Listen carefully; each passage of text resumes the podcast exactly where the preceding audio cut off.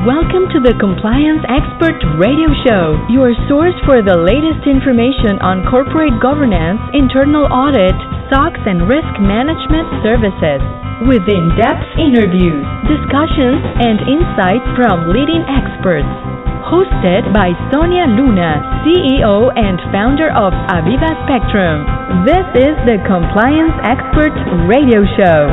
And now, here is your host, Sonia Luna.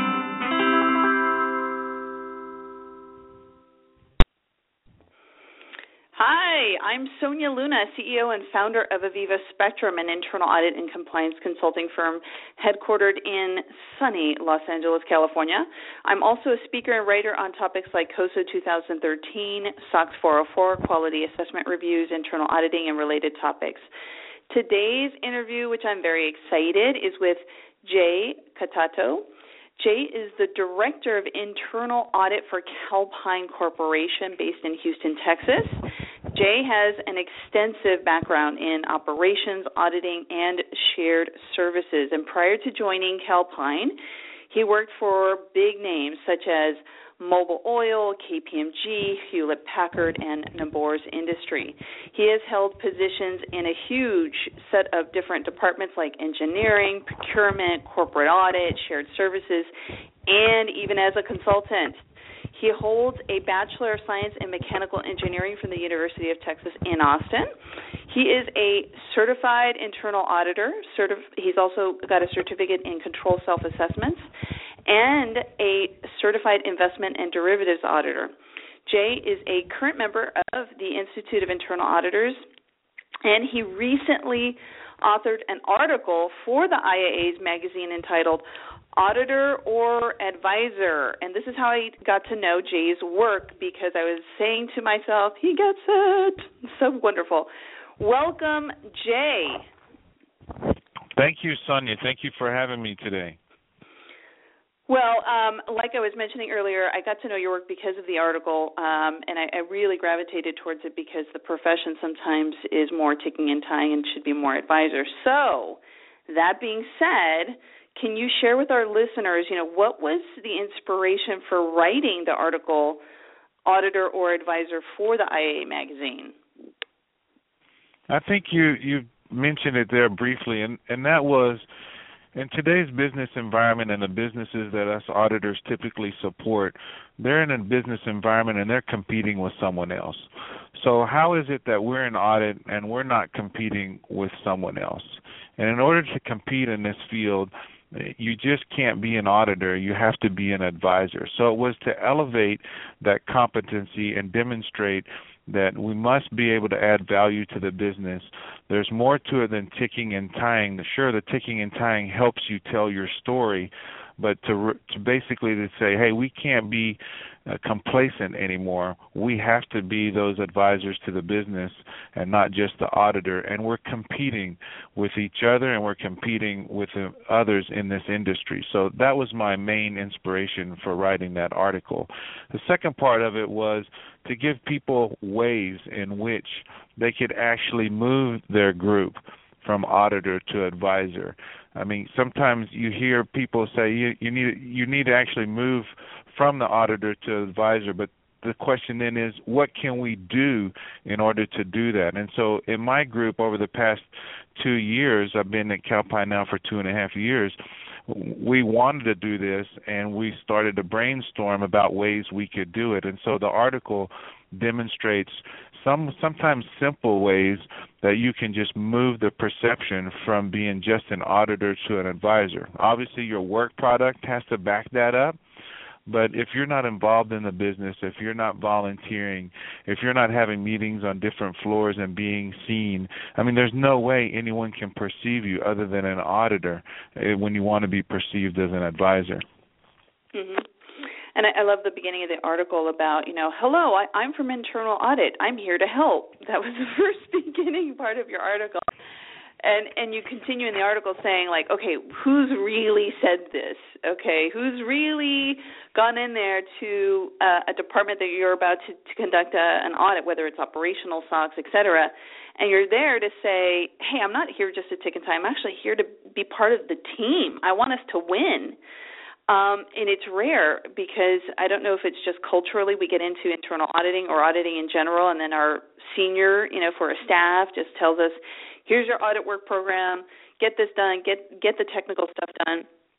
And by the time you're a manager, that's when the relationships kind of kick in, where you realize, okay, I've got the technical piece um, good okay? There's always you know we always learn and continue to grow in, in the technical aspect but then the relationship building is sometimes a struggle for certain folks because they were told to be a technician the whole time you know and then they got to put the, the the switch on and go i really need to start building better relationships um and especially those in public accounting as you probably know uh working from at kpmg those relationships matter um, not only internally but with your clients. And and I wanted to bring in a, a different kind of question because this is something that's going to be a hot topic not only next year and the following year, but it's it's just in general being talked about um, by the finance group right now as well as external auditors. And you know, I wanted to bring up about uh, how can the internal audit group, okay, how can being an advisor rather than an auditor help an organization and then also kind of putting it in the context of what most organizations are going to deal with soon, which is that new revenue recognition standard. Well, you've hit on a number of good points there, and I think the the first thing that we make sure that my group knows is that you cannot audit a business you don't understand. So let me repeat that again. I mean, you cannot audit a business you don't understand. So no matter what regulation is coming up, whether it be this enhanced and new revenue recognition, or whether it be depreciation expense, or whether it be a system implementation, you must understand the business. And to be an advisor, for for those that need assistance and many companies all of us even those of us in audit need assistance that's why we have a quality assurance review process that that we go through and you reach out to an advisor for that. So we want to be that person or that group or that individual that gets that first phone call from the business to help them manage their risks, may help them strategically, or just may help them in their decision making process. So we want that first phone call. And you're right, it's the relationships that matter. Now, of course, you have to be a good technician. You have to be considered uh, knowledgeable of the business, and you do things in order to gain people's confidence in that space, your work product on a daily basis, is very important but then you have to build those relationships. So while you mentioned it, you know, you're taught often to be a technician, and once you become a manager, all of a sudden, wait a minute, I need these relationships because they do matter with my group, what we've done is we've instilled in them opportunities to build relationships even at their level. So we encourage our group and we budget our group and we provide uh, guidance to them and actually go with them and bring them to different meetings so that they can also develop the relationships at that level because I may not be the one to get that first phone call. Sometimes I'm the third one to get that call, but one of my team members was the first one to get that call. And that's what it's all about is being there for the business, for them to see you a certain way and for you to be consistent, dependable and knowledgeable in order to be seen as that advisor. So with the new revenue recognition, just with like anything else or when revenue recognition first came out, SAB 101 for the software industry and then when SOX came out, revenue recognition was one of the most uh, common reasons for these material misstatements all I have to say it's no different. You have to just understand the business and mm-hmm. understand mm-hmm. how your business fits or doesn't fit relative to that regulation. So you're going to have to do some homework. You're going to have to read extra. You're going to have to attend um, sessions inside and outside your company. You're going to have to listen to this radio show and other shows and be involved, or else you're not going to be able to provide that advisor uh, relationship to your internal and or external clients. And I've noticed um, I, I help. Uh, I volunteer my time uh, for the Institute of Internal Auditors locally here in Los Angeles, and um, I've, I've noticed in the Chief Audit Executive Roundtable that I I help um, facilitate some of the uh, topics, et cetera. Um, getting involved, uh, meaning you you get out of something as much as you put into it. So the the chief audit executives, I can tell you that that are involved um, have a lot of peers to talk to about the revenue recognition uh, standards, and more importantly, what their companies are doing, but more importantly, their peers. What are their peers think? How are they thinking about it? And there's a very collaborative discussion in those groups. So we may not be able to tell management this isn't the debits and credits based on independence, et cetera, but having that conversation to say, what's the timeline? Okay, when when is everything really due? And you know, having some knowledge of the five steps that need to be done, and then having management meetings saying, okay, well, eventually we're going to have to validate these steps and or some of these contracts. And you're right, you you have to understand the business, and sometimes getting the salespeople who are initiating these revenue contracts, right? They need to be in the room to say, this is the reason why we're structuring the, these deals this way.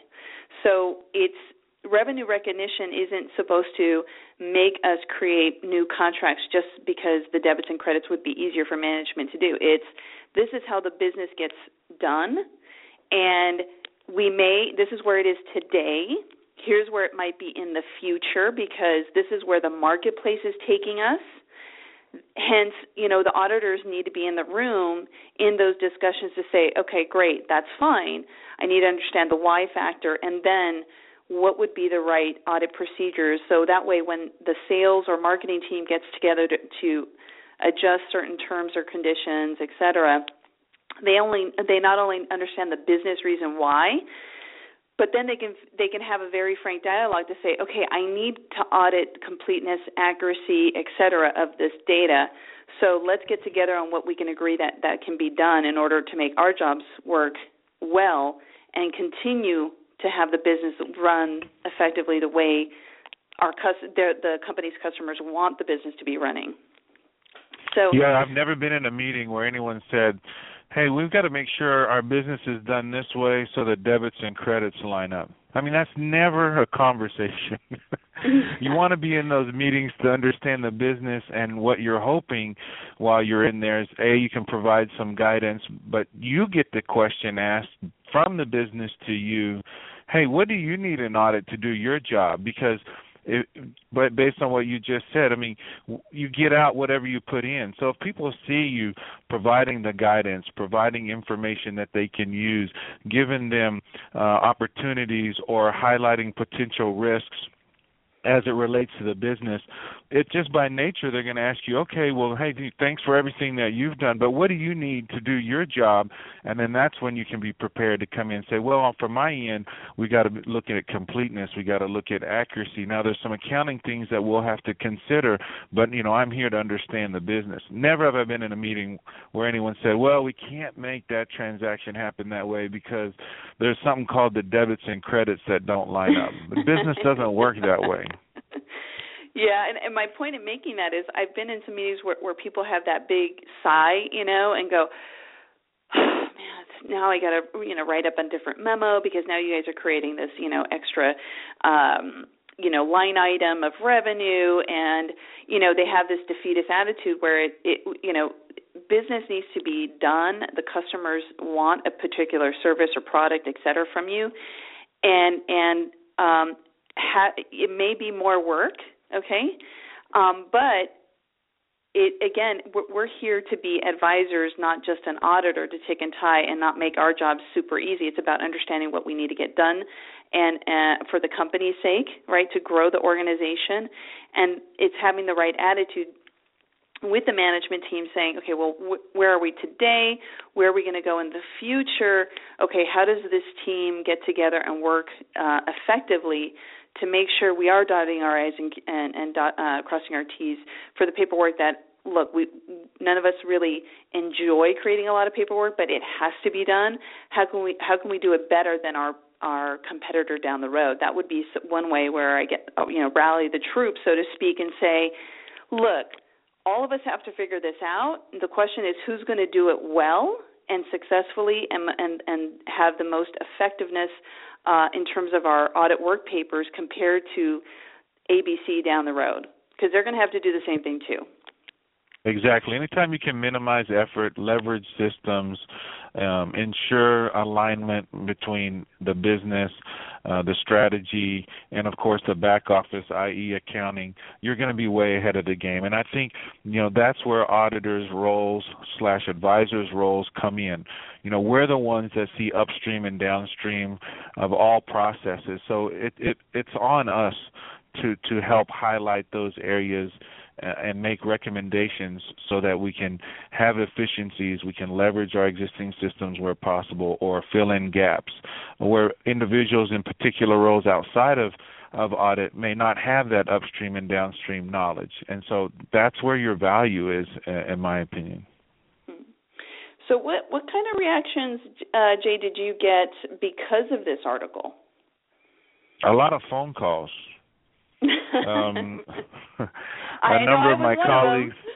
Of you were one of them, and, and I didn't know you, so I've made some new connections as a result of that. So, um, thank you for that. But um, a lot of individuals that I know that that read IA and are involved in IA um, contacted me, um, offered to give me their magazine, uh, but more importantly, um, articulated the same thing that you did, and that was yes, our profession does have more to offer than just being an auditor. I mean, not everyone knows what we do and what value we bring um, and you gave us some good ideas on how to make or how to change the perception in our particular group, on our particular floor, or in our particular area and or company. So uh, I've gotten a lot of positive feedback from it.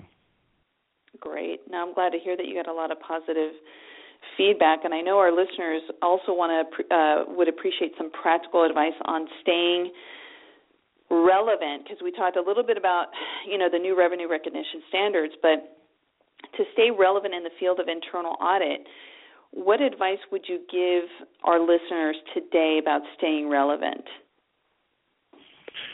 so staying relevant to internal audit is, is going to require you staying relevant to the business so it, uh, back to my initial comment, which is if you don't know the business, obviously you can't audit it, nor can you act as an advisor. So, if you're an internal audit and you're not reading the same journals as your C-suite's reading, then you need to be reading those. We went upstairs and got a list of of journals that the C-suite reads, and now we can get those same journals, whether they be in print or in online. So if you're not reading CFO magazine, CIO magazine, if you're not reading a Wall Street Journal and you're at a director level or above, I guarantee you your C-suite's reading that every single day or very consistently. Um, the other thing you need to do is know your competitors and take the time to listen to their earnings call. See what the analysts are questioning those businesses about, what the response is like. You know, where where's the strategy? Is it any different or similar than your company? Is their revenue up and yours down, or their expenses down and yours up? You know, how how do you compare? And are you taking the time to listen to these calls. They're only an hour, and it's only an hour each quarter. So everyone knows who their or should know who their competitors are. And if you take that time out to listen to those things, and then figure out how those issues or concerns from the street are being addressed in your company, then you're not just going to stay relevant to internal audit. You're going to stay relevant to the business, and then you can look at those things um, from your projects and see if you can assist the business in addressing any of those issues. So it, it takes more than just being at work. You know, it's going to take time outside of your normal uh, nine to five or eight to eight job in order to to make a difference and stay relevant. Of course, you have got regulations that have to keep up with. You know, attend your local IIA sessions. I found my IIA session here in Houston to be very helpful and beneficial. Um, get get plugged into academia, see what the students are learning, see what the trends are. Um, there's many opportunities there to get involved. Um, and then, like you mentioned, they have a CAE roundtable. Uh, we have a number here in our area um, that I attend as well. And so there's an issue log and topics statement that we go through every every quarter. And so getting involved in those keeps you relevant as well. So you can't stay behind your desk, that's for sure. Yeah, and, and I'm. Uh, what I caught on was those those journals that the C level uh, executives are reading um, that's great at practical advice because Um, it, it's not to say you got to read everything cover to cover, but what's the theme of that particular issue talking about? Is it cybersecurity? Is it um, you know revenue recognition and how is that going to impact certain businesses, et cetera? But those magazines are pretty current in terms of what the pulse is in terms of the marketplace of what CFOs, et cetera, are thinking about. Um, in addition, I, in your article, um, I noticed that you were mentioning going to very industry specific um, conferences and seminars, and um, you know, and you just also stated uh, earlier about getting involved in um, the IIA if you're an internal auditor. I mean, you you get what you put into it. So if you're sitting in the desk and then you never really co- connect with your, your other peer group, um, in a number of years you will start figuring out how you know just copy paste and repeat isn't really going to to keep you in in a viable workforce. Um, talking to your peers about what they're doing what software they're buying and using why are they doing it and what value are they adding to the business in um, auditing.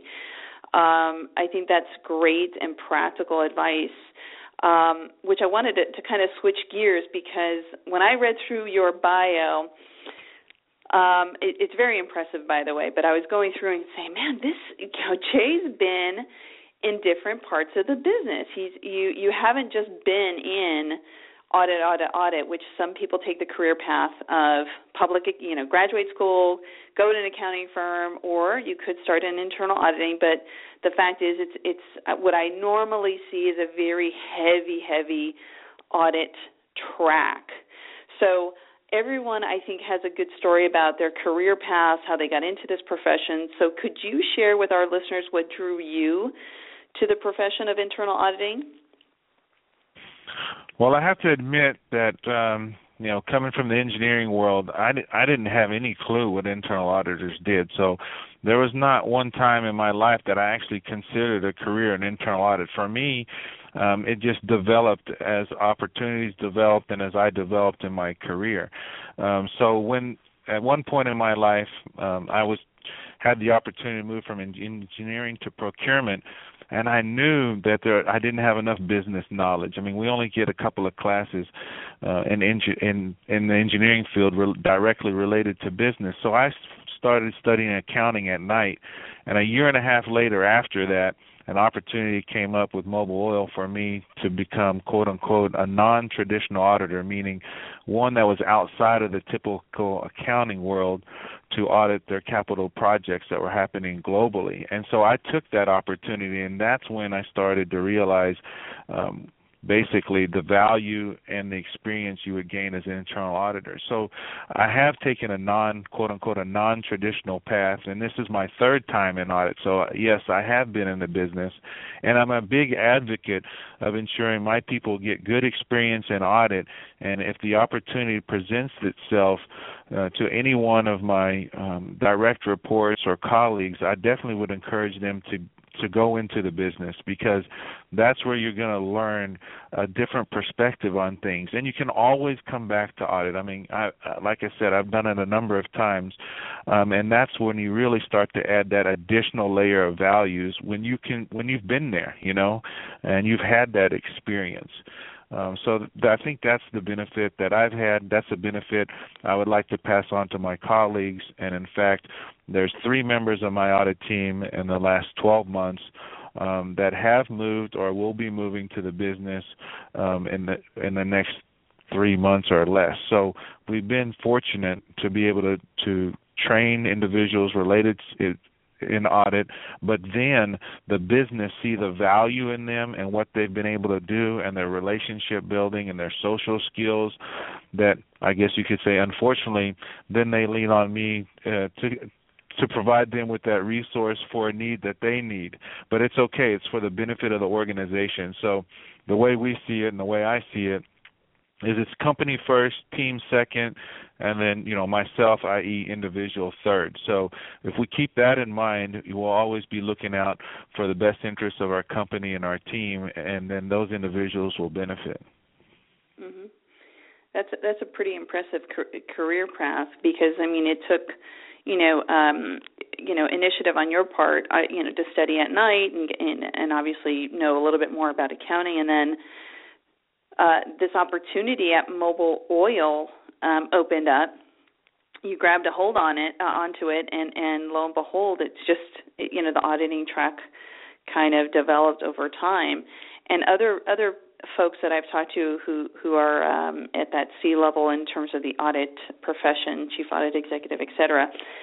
Um, what's interesting is sometimes most of them are not traditional auditors. They started out in some part of the business somewhere else, and then something opened up that opened their eyes to say, this is actually very interesting. You know, you don't have to do the operations piece of it, but you get to see not only the the aftermath of, of a transaction, but you also can see trending. You can see where the company's going going forward. Um, so it gives you a better perspective of the business without having, in my opinion, to be in the weeds of the business of the day-to-day transactions. You get to see the aggregate result of the business activities. Um, but your path is, is what, what's interesting to me is is somewhat similar to what I see in different um, positions actually throughout the U.S. where that C-level audit position, um, I would say in my personal experience, it has been 50% traditional audit and the other half is not. And that's not to discount say one is better the, uh, than the other. It's just very interesting to me when I see that because it's a very diverse um, background that I'm seeing. It's not just a one size fits all. Like you gotta, you should have picked audit from the very beginning, stuck to it, and then just moved up. Um, what I'm finding is it's actually not that. That's not the case at all. As a matter of fact, I was at a conference. Um, it's the joint conference that ISACA and the IIA put on, and uh, Richard Chambers, the CEO of the IIA, was bringing that point that people kind of get to that position who don't have a traditional audit background. And it just tells you that the profession in general is a very welcoming profession that welcomes you know diverse input and, and different backgrounds to make again the whole not only the department but the organization better. Yes, I definitely would agree because in my group, even today, we have computer science majors in the group. Um, we have individuals from management information systems. Sure, it's a business related degree, but as you know, it's not uh, just heavy accounting.